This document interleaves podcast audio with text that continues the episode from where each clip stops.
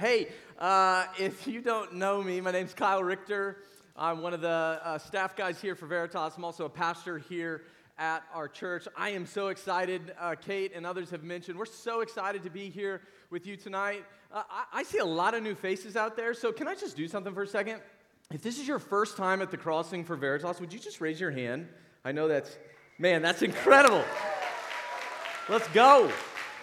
Gosh, I love it. I love it. I'm so glad you're here, whether you knew, whether you've been here many, many times. Uh, man, this is so fun. I don't take it for granted. Uh, here's how I want to start. Um, you probably noticed that you've got a little card in front of you on your seat. I want you to, I want you to grab that if you haven't already. I think sometimes uh, it's easy to skip over these things, uh, but I just want to highlight this because I want you to know.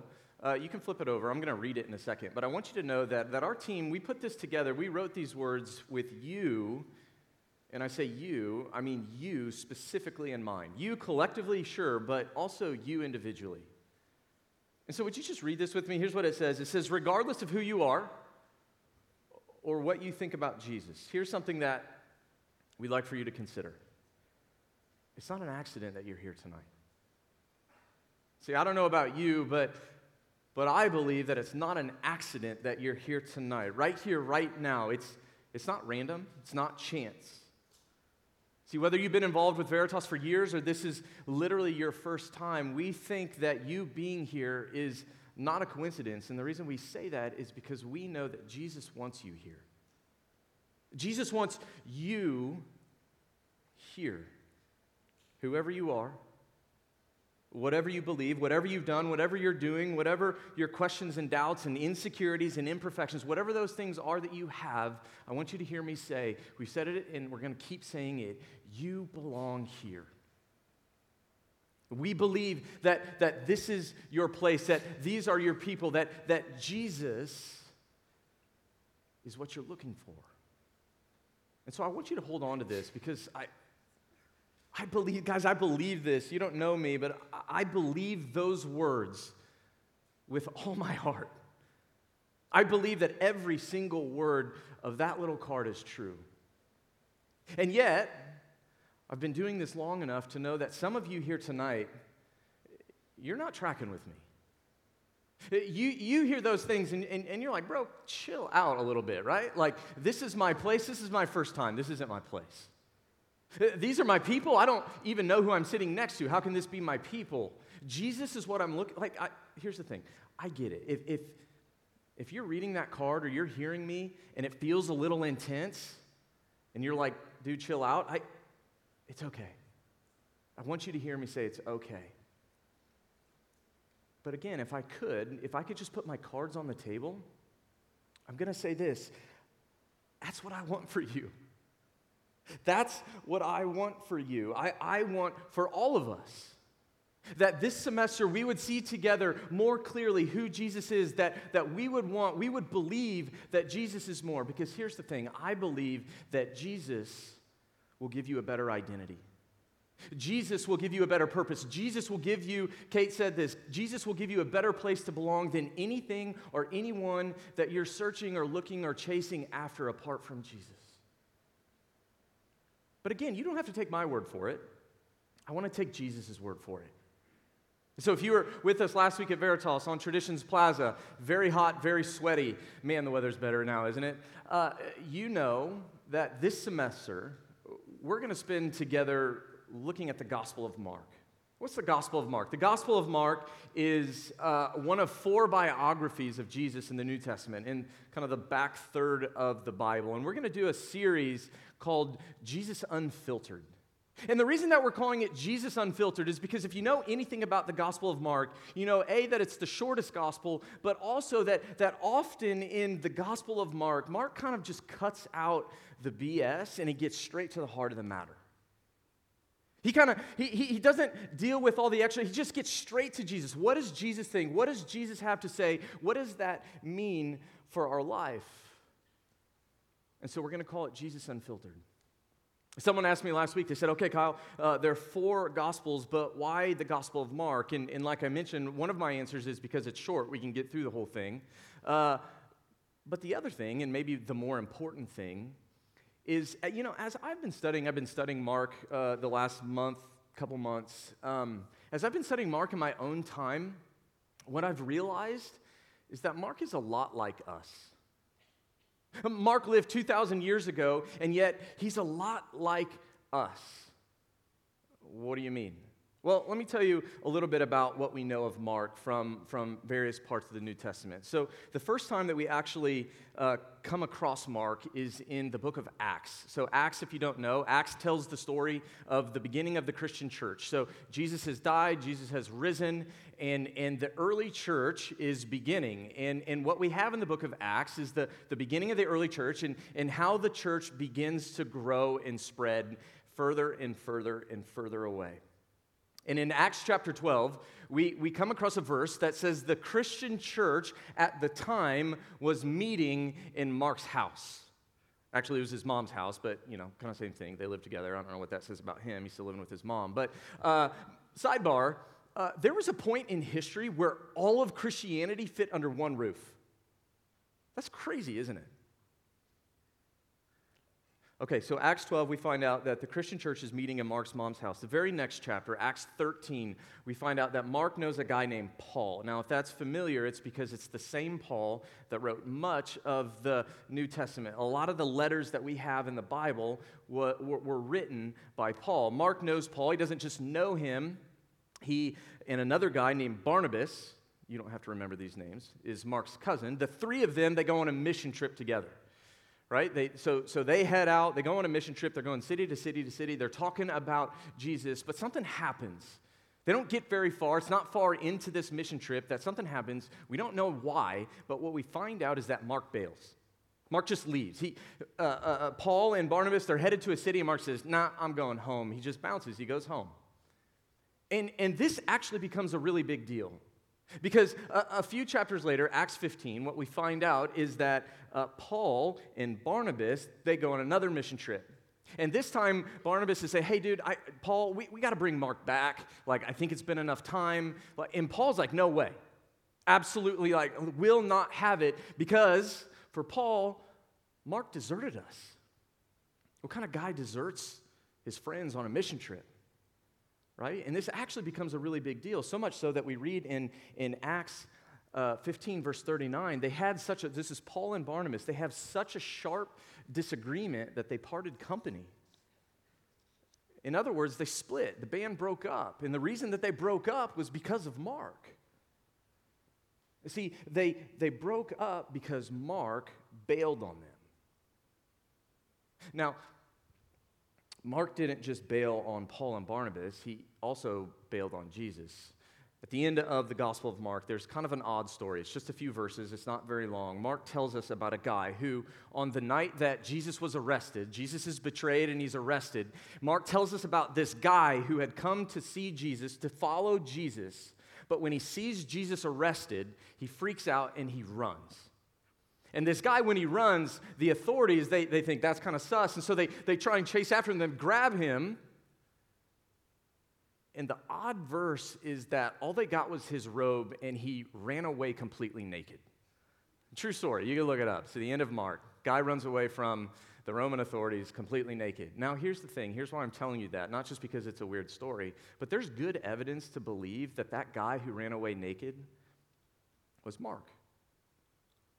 He didn't name himself, but he put the story in his gospel because it was true. And he gave that particular weird detail, especially because it was true. And so, Mark is a guy who bails on his friends on a mission trip, and he's also a guy who bails on Jesus when times get tough. All that to say is the picture that we get of Mark for a long time is that Mark's not a great dude. He's pretty messy, it's complicated, he's far from perfect. He makes a lot of mistakes. He clearly has questions. He seriously carries shame and guilt. And the reason that I say Mark is a lot like us is because I think if we're honest with ourselves, that's how we are too. We're messy, we're imperfect people. We have lots of questions. We have lots of doubts. My guess is some of you tonight are carrying some shame about decisions that you've made. See, Mark is an imperfect person. We are imper- if, if you came to Ver- if this is your first time and you look around, you're like, man, these people got it together. I'll be the first person to say, for myself and for the rest of us, no, we don't. This is not a perfect group. We are not a perfect ministry. I am not a perfect pastor. We are not perfect people. We have lots of mess in our lives. And so too did Mark. And I find encouragement in that because Mark wrote a big part of the Bible. Maybe you're wondering, well, how does a guy like that get to write the gospel? How does a guy like that get to write something like the Gospel of Mark? Here's the response because Mark came back. He came back to Jesus. Now, how do we know? Well, let me give you a few things. Here's how we know. One, one way we know is because of Peter. So, Peter, if you were at Veritas last week, Peter was the friend of Jesus, the disciple of Jesus, who says, Jesus, you're the Messiah. Uh, Peter was a close friend of Jesus, and he wrote a book called First Peter in the New Testament. It's actually a letter. He wrote First Peter, and at the end of that letter, he calls Mark his son. Now, Mark wasn't his biological son, he's referring to him as his spiritual son. In other words, Mark has kind of grown up under the mentorship. He's been discipled by Peter. Now, why that's significant is because Peter was a good friend of Jesus. Mark wasn't a disciple, he wasn't close to Jesus, but Peter was. And because Peter and Mark were close, what happened, church tradition tells us that over time, what happened was that Mark sat at the feet of Peter, metaphorically speaking, although maybe sometimes literally, and just listened to Peter tell stories about Jesus. Story after story. He's listening to Peter talk about Jesus. And as, as Peter is talking to Mark about Jesus, you know what Mark's doing? He's writing it down. And you know what the words that Mark eventually wrote down became to be? The Gospel of Mark. See, something happened when Mark was listening to Peter talk about Jesus. His life began to change, it was transformed. God ended up using Mark powerfully for good in spite of his mess. Uh, Paul. Paul was out on, on Mark, right? That dude deserted us. I don't want anything to do with him. Toward the end of his life, this is what, what Paul says to a friend Timothy. 2 Timothy 4:11. He says this. He says, "Get Mark." He's talking to Timothy. He says, "Get Mark and bring him with you to see me." Because why? Because he's helpful to me in my ministry. Paul's at the end of his life and he tells Timothy to go and get Mark. This is the guy who he was frustrated with, had a disagreement, and parted ways with over him. And now he wants him at the end of his That's who he wants to see. That's who Paul says is helpful. You see, Mark came back. He came back. He was a mess, but he was transformed by God over time. And I take encouragement in that. I find great comfort in that, in knowing that it's okay to not always be okay, and yet God can still use us as He grows us over time, changes us, transforms us. And if I could be completely candid, that's my hope and prayer for all of us. When I think about why do I want to study the Gospel of Mark, of course, it's Mark is like us, and we've got a lot of things to learn about. Jesus. But my real end, if I could just put cards on the table, my real end is that slowly over time we would be changed, and that change would lead to real and lasting transformation, and that transformation would be used by God powerfully in the lives of other people. That's my hope. That's my prayer. And actually, now that I say that, could, could we just pray? Could I just pray for a second that that would happen in us this semester? Can I do that? Let's, let's pray. Jesus, we are imperfect, messy people, much like Mark, and yet it's not an accident that we're here tonight. You've brought us here because I believe you want us to know you more. And that over time, we ask that you would start to Give us answers to our questions. Strengthen the ways in which we are tempted to feel insecure. Strengthen us. God, help us to see you more clearly. And as we see you, Jesus, that we would want you. That we would realize that you're what we're looking for. Oh God, would you bring about that transformation in this community, in my life, and in their life? And would that be used powerfully by you for good? It's in your name we pray. Amen. Okay, uh, before we get into Mark, I, I want to ask you a question. This is a question that a guy asked me. Um, I was having lunch at, at Don Poncho last week, and um, little plug there. If you guys don't know Don Poncho, you got to get there. Uh, eating some great tacos, and uh, he asked me a question. He says, Kyle, um, how do I know if I've been saved? How do I, just context, this is a guy who's grown up in church. He's, he's kind of been around Jesus. He's done the Jesus thing. And, and he looks at me and I, I, it kind of caught me off guard. But he says, Look, how do, how do I know if I'm saved? What he was really trying to ask me is, How do I know if I'm a Christian? Now, I think that's a really good question. And so I'm going to ask you, How do we know if we're a Christian? If someone came to you and said, How do I know that I'm a Christian? What, what would you say? What, what would your response be? I'll share a little bit about myself. Uh, high school Kyle would have said, and the reason I say high school Kyle uh, is because I grew up in church, but I didn't really care about church, especially when the Chiefs were playing. I didn't want to go to church. Uh, you know, it's just like we go to church, but that's kind of what we did. I didn't care about Jesus until I got to high school. I went to a camp, and that's kind of where, after that camp, I started to say I was a Christian. I, I remember coming home and, and, telling my parents, hey, I'm a Christian now. And they're like, wait, what? We go to church. Of course you're. And I'm like, no, no, no, I'm a, I'm a real Christian. They're like, well, how did you become a Christian at camp? And I said, well, I prayed a prayer. And they're like, what are you talking about? And I said, and this is what my answer would have been how do I know that I'm a Christian? I prayed a prayer. And more specifically, I would have said, I prayed an ABC prayer. And so here's what that meant for me in, in high school at a camp. Um, I went out, we were in a beautiful spot, and uh, I went out with a mentor, an older guy in my life, and, and he said, Kyle, are you ready to pray the prayer to, you know, become a Christian? And I said, yeah, I would, I would, yeah, yes, I'm ready. And he said, okay, we're going to go through the ABCs. And I was confused, but he said, no, here's what we're going to do. You're going to, A, you're going to admit that there's something wrong. Something wrong in the world, and there's something wrong with you. And then he said, okay, B, you're going to believe that Jesus is who he says he is. Okay? And C, he, he said, you're going to commit your life to him. And I said, okay, great. And I did that. And then I started telling people I was a Christian. I prayed an ABC prayer. Now, here's, here's what I don't want you to hear me doing. If, if that's part of your story, I'm not knocking that. Um, I, I, truly believe that God was doing something in my life at that point. Um, profoundly, I, I, really do believe that God was using that and maybe even used that prayer in my life in a particular way. But I want to also say this at the same time, you know what happened in my life after I prayed that prayer. About two weeks after I prayed that prayer, after two weeks uh, of being at that camp, after two weeks of becoming a Christian, you know what my life started to look like? About two weeks later, I got drunk for the first time. I was 15, sophomore in high school.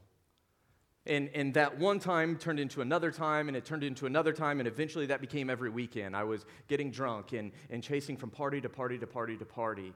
And, and, and after party to party, to, alcohol wasn't enough. Our friends, we turned to drugs, and of course, there was girls involved, and, and, and porn, and lying to my parents. After I became a Christian. See, see, for several years in high school, I was living a completely double life. On the one hand, I said, I'm a Christian, I prayed a prayer. And on the other hand, I was basically doing whatever I wanted whenever I wanted.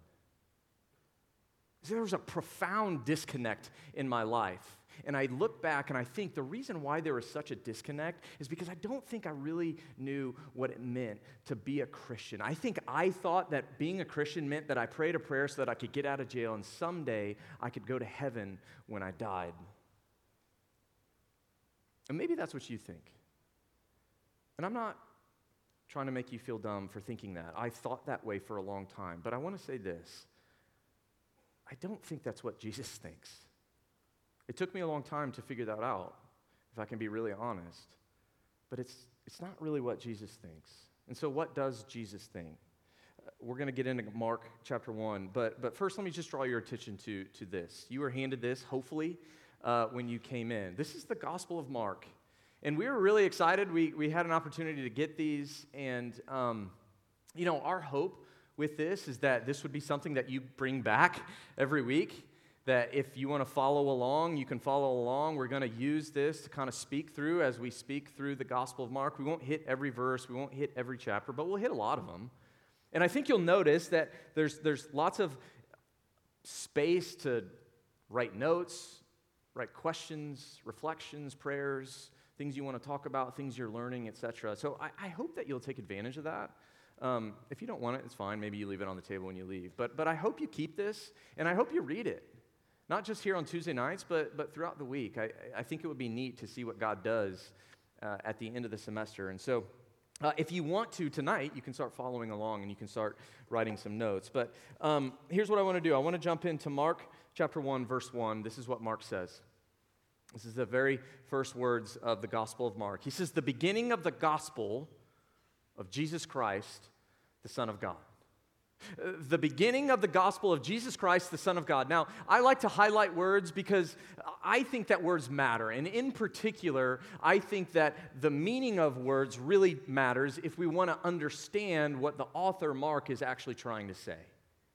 And so I just wanted to take some time and define some terms for us so that we're clear with what Mark is actually saying here. So, so the first word here is, is gospel. Now, my guess is when most of us who have grown up in church or, or maybe have been Christians for any time at all, we hear the word gospel and what do we think? We think book, right? The Gospel of Mark. Maybe we hear gospel and we think of kind of the, the core summary of the gospel being that Jesus died and, and rose for our sins and forgiveness and these kinds of things. And of course, those things are true, but here's the interesting thing that's not what Mark means when he writes the word gospel. Mark is not talking about a book. No, actually, this isn't even a church word for Mark. It's a, it's a Greek word and, and, and it, it means good news. Some of you have probably heard that. Gospel, it, it, means good news. But it's not just good news in the sense of like you come home and you tell your roommate, like, hey, something good happened, let me, let me show you. It's not that kind of news. It's, it's history making, life shaping kind of news. And a lot of times, this kind of history making, life shaping news, it, it, it, was kind of political in orientation. And so, just to prove that point, here's, a, here's an inscription. I realize that this is one of those things that feels like I'm a teacher and you're, you know, uh, we can't read that. But this is an inscription from roughly 9 BC uh, in Rome. And, and in this, uh, translated, this sentence, it says this The birthday of the god known as God Augustus, so the Roman Emperor Caesar Augustus. The birthday of the god Augustus was the beginning of the gospel for the world. Now, I, I just want us to see that there we go, right? The, the birth of an emperor in Rome is the beginning of the gospel for the entire world right? That's what so so this word gospel it had currency in mark's day but it wasn't a church word like it is to us. It meant something it meant history shaping life changing news okay? Let's go back to that verse second word christ. I'll be honest with you i for a very very very long time truly thought that christ was jesus' last name. I just did. I don't know. Maybe you're like bro i do right now. That's fine but it's not.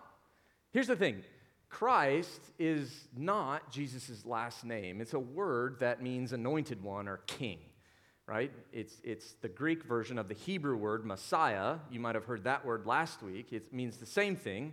Messiah means anointed one or king. In Hebrew, uh, this word Christos, Christ, it, it means king in Greek. And so, what I want you to hear this here's the, here's the takeaway here is, is when we read and hear Jesus Christ, I don't want you to hear a name. Get that out of your head. It's not a name, it's a claim. Jesus Christ is not a name, it's a claim. And it's a claim that Jesus is king. So when you read Jesus Christ, don't think first, last name, think Jesus is king. Or, or maybe it's just helpful to read King Jesus. But, but Mark doesn't just say that, that he's the king, he goes on and he says he is the Son of God. See, what's interesting about this is, is Mark is just punching the culture in the face right here. Because remember that Roman inscription that we read, 9 BC. This is just a few years before the birth of Jesus. Here we get the gospel of Jesus Christ, the King, the Son of God. Mark is saying, look, Jesus is not just a God like the Roman emperor thinks he is, he is the Son of God, God Himself. So, Mark, in the very first verse, of his gospel is saying that Jesus is God. And so, if we put all of those definitions together, here's another way of reading. When you read Mark 1, verse 1, here's the lengthened version of that verse the beginning of the history making, life shaping good news of Jesus the King, the divine Son of God. That's what Mark 1 1 says. That's what it means. And the reason that I go through all of that is to say that everything that Mark is going to write in his gospel flows out of that reality that Jesus, the cosmic king, is finally here. Jesus, the cosmic divine king, is finally here. And Mark says that's really good news for you and for me. Why? Well, because we have a problem. It's good news that the cosmic king of the universe is here in Jesus because you and I, we have a problem. So jump down to verse 14. This is what it says. Now, after John was arrested, John was John the Baptist. He was a prophet, kind of had a role to prepare the way for Jesus. After John was arrested, John gets arrested. We don't have time to talk about why, but he's arrested. Jesus comes into Galilee kind of northern Israel, and proclaiming the gospel of God, saying, The time is fulfilled, the kingdom of God is at hand, repent and believe in the gospel. Now, I said we have a problem. And the reason that I said that we have a problem is here's what's interesting. This is literally the first thing that we hear of Jesus' voice in, in Mark's gospel.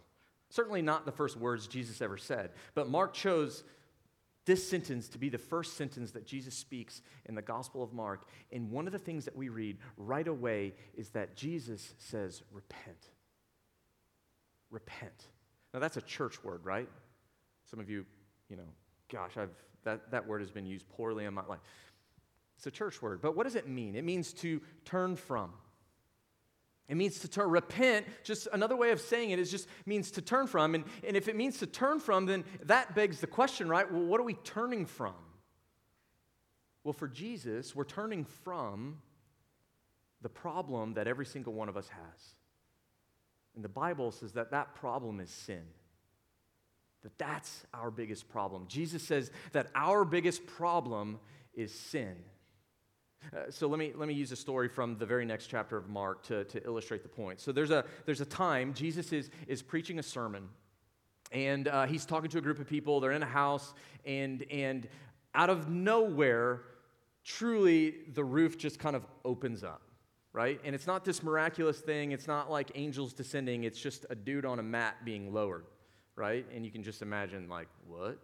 Right? So just imagine for a second, a dude just drops and it's not this divine thing, it's, it's four guys that are just lowering their buddy on a mat. And Jesus and everybody has to be like, what is happening? But what's happening is these friends, they couldn't get, there's so many people there to listen to Jesus, they couldn't get in the front door. And so they decided to go through the roof, literally. They dropped their friend down in front of Jesus because this guy's paralyzed and they want Jesus to heal him. They want Jesus to heal him. It's kind of a beautiful thing of, of what friends would do for their friend. But um, what's, what's really interesting is that Jesus looks at them and, and it says that he sees their faith, and then he says what? He doesn't say, get up. He doesn't say, you're healed. He doesn't say, walk. He says this, 2 verse 5, he says, Son, your sins are forgiven. Your sins are forgiven.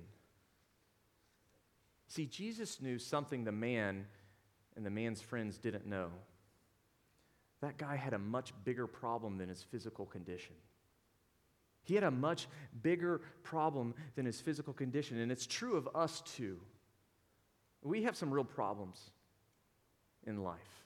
I, I, with this many people, I know that some of you are going through some really hard things. And if I asked you, what are some of the problems you have in life, they would be gut wrenching hard, hard things.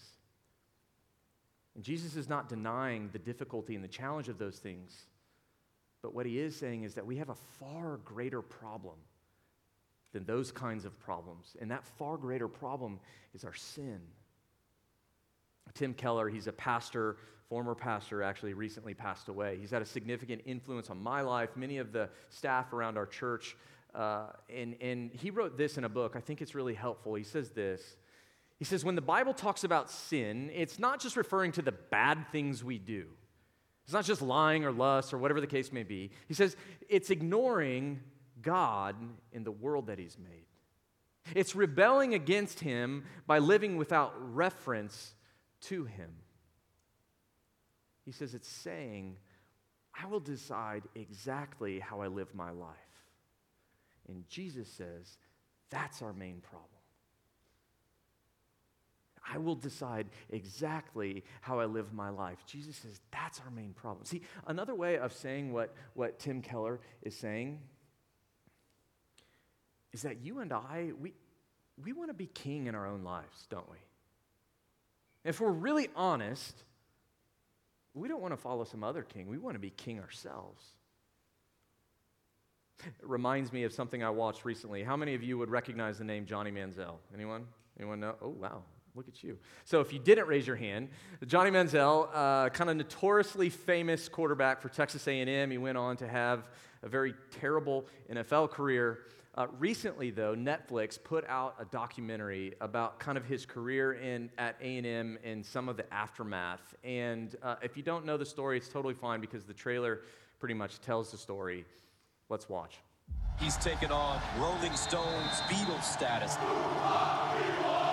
Manziel Madness has spawned the nickname Johnny Football. Johnny Football. Johnny Football. Johnny Football. When I got everything that I wanted, I think I was the most empty that I've ever felt inside.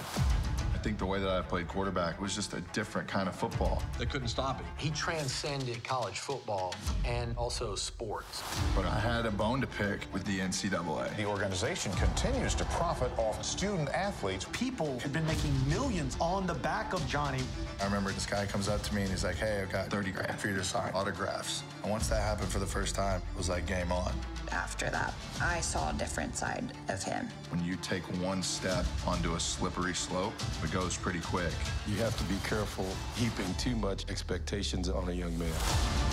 Johnny, I saying it was win or lose, we booze, and it was real true. It was just direct self-sabotage. It was probably a $5 million bender. He had this fear in his eyes. The money and the fame is eating him alive. You have to look back and think, were you ever going to be satisfied? Was enough ever enough? Pretty intense, isn't it? Did you hear what he? Did you hear though what he said at the very? It's it's the thing that has stuck with me ever since I watched. It's it's worth watching. But um, the thing that he said at the very beginning of that that clip, he said, "When I got everything I ever wanted, I think that was the most empty I've ever felt inside."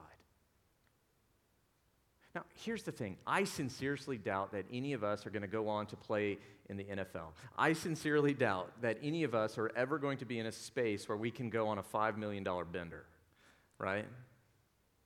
And yet, here's the takeaway. At least here's the takeaway for me when I watch this. Not like I'm comparing my life to Johnny Football. It's I, I see that and I'm saddened, but I'm also hit with the reality that we aren't very good at being the king of our own lives. We want to be king, but when we become king, it doesn't go very well. Now, that's an extreme example, but it doesn't go very well, at least not for long. It might go well for a little while, but eventually that time is going to run out. See, guys, what I want to say is that the good news that Mark tells us is that God has provided a better king. God has provided a better king in Jesus. And so when, when, when Jesus says to us, when he says repent, what he's saying, he's saying turn from your lesser kings. Turn from those lesser kings. Turn from trying to be the king of your own life and, and believe. In other words, turn to. So repent means turn from, believe means turn to. Turn from the lesser kings, turn from trying to be king for yourself, and turn to the better king in Jesus. You See, I want to go back to that question that I started with, with, with you guys. How do I know if I'm a Christian? Here, here's what I would say, or here's how I would answer I'd ask a question what king are you following? How do I know if I'm a Christian? Here's my question for you What king are you following? You know, is it, is it some lesser king? Or, or is it King Jesus? See, I promise you that if it's a lesser king, it's not going to be satisfying. It's not going to work for very long. It might work right now. It might feel really good right now, but time is running out. It will not make you satisfied. It will eventually leave you feeling empty inside.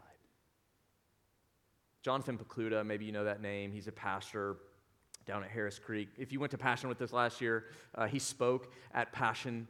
Uh, he does a thing, uh, he speaks a lot about Gen Z, which is why I kind of pay attention to him.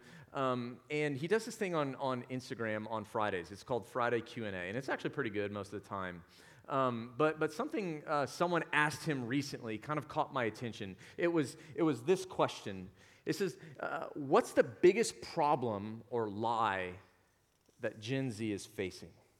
What's the biggest problem or lie? This is someone asking him, hey, what do you think? Now, Jonathan Pokluda is not God, right? Obvious. And, and his answer is not going to be the Bible, of course. But, but, but here's what he says He says that holiness isn't necessary. See, what, what, he's saying there is that the biggest lie, and I think he's onto something, he's saying the biggest lie or the biggest problem that, that your generation has is that we think that holiness isn't necessary, which is to say that we claim to be Christians, and yet we're really following some other king. We say that we're Christians, but we're too busy trying to be the king of our own lives. See, what I want us to see tonight, if there's a takeaway, it, it's this. I want us to leave with this. The gospel, it's not about following good advice, it's about being called to follow a better king. It's not about following good advice. It's about being called to follow a better king. See, that's what Jesus wants. That's what he wants in your life. That's what he wants in my life. He wants our allegiance. He wants us to follow him. See, sometimes I think that we get turned off when we hear Jesus say things like repent. Right? It's a church word. It's been used to make me feel bad and guilty and ashamed. But I think another way of looking at it, thinking about it, hearing it, reading it is, is as an invitation. What Jesus is doing is he's inviting you and he's inviting me, he's inviting all of us to repent and believe, to turn from lesser kings to him. See, what Jesus is doing is he's calling all of us to follow him. Not just one time, not just saying a prayer, but, but for all time. He's, he's calling us to follow him with, with not just part of our lives, but with every area of our lives. See, being a Christian, it's not about praying a prayer so you can go to heaven someday. It's someone who's actively following Jesus with their entire life. Notice I didn't say perfect. Sometimes I think we think to follow Jesus means I have to be perfect. I didn't say perfect. Being a Christian is not someone who perfectly follows Jesus, it's someone who actively follows Jesus. It's going to be messy. If you've been following Jesus for very long and all, you know it's hard. You know it's not easy. You know there's sometimes two steps forward and one step back. But here's the thing it should be ongoing, it should be a process, it should be active. And it's not because we've got to prove ourselves. How many of us feel like, man, I got to prove myself to God so that He'll accept me? That's not what Christianity is all about. God has graciously made a way for you with the arrival of King Jesus. God has made a way for you to be in right relationship with Him in spite of your sin, in and through and because of King Jesus. And so the question for all of us is that what we want? Maybe you don't know. It's okay. Hear me say that. It's okay. Maybe you're, if you're new, I don't know if I want, but maybe you do want it.